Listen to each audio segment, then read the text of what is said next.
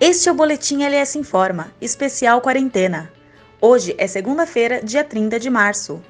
As medidas para salvar a economia no Brasil e a guinada de Trump.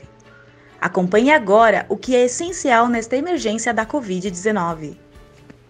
As medidas econômicas do governo federal precisam ser fortes e abrangentes, mas os recursos devem chegar logo. O que é preciso fazer hoje precisaria ter sido feito ontem. A burocracia oficial vai trabalhar em ritmo de emergência? Pequenas e médias empresas aguardam o dinheiro para sobreviver e manter empregos. Os micronegócios ainda não receberam nenhuma medida concreta. E o dinheiro anunciado não atende a todos. Milhões ficaram de fora. O tamanho do problema econômico parece o tamanho do problema de saúde. O Brasil tem 22 milhões de brasileiros acima da faixa de 60 anos.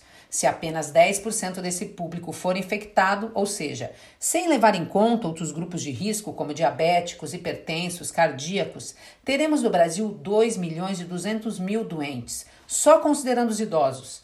Gente suficiente para colapsar o sistema de saúde. As centrais sindicais defendem que o governo destine mais dinheiro para fortalecer o sistema de saúde pública e a Seguridade Social. Para injetar recurso na economia, o governo já foi atendido pelo Supremo Tribunal Federal.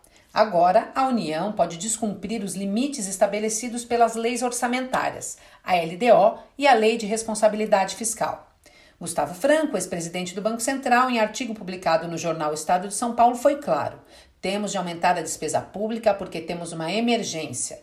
O presidente da Argentina, em declaração ontem, deu o tom do que muitos estão pensando. A economia se recupera, as mortes não.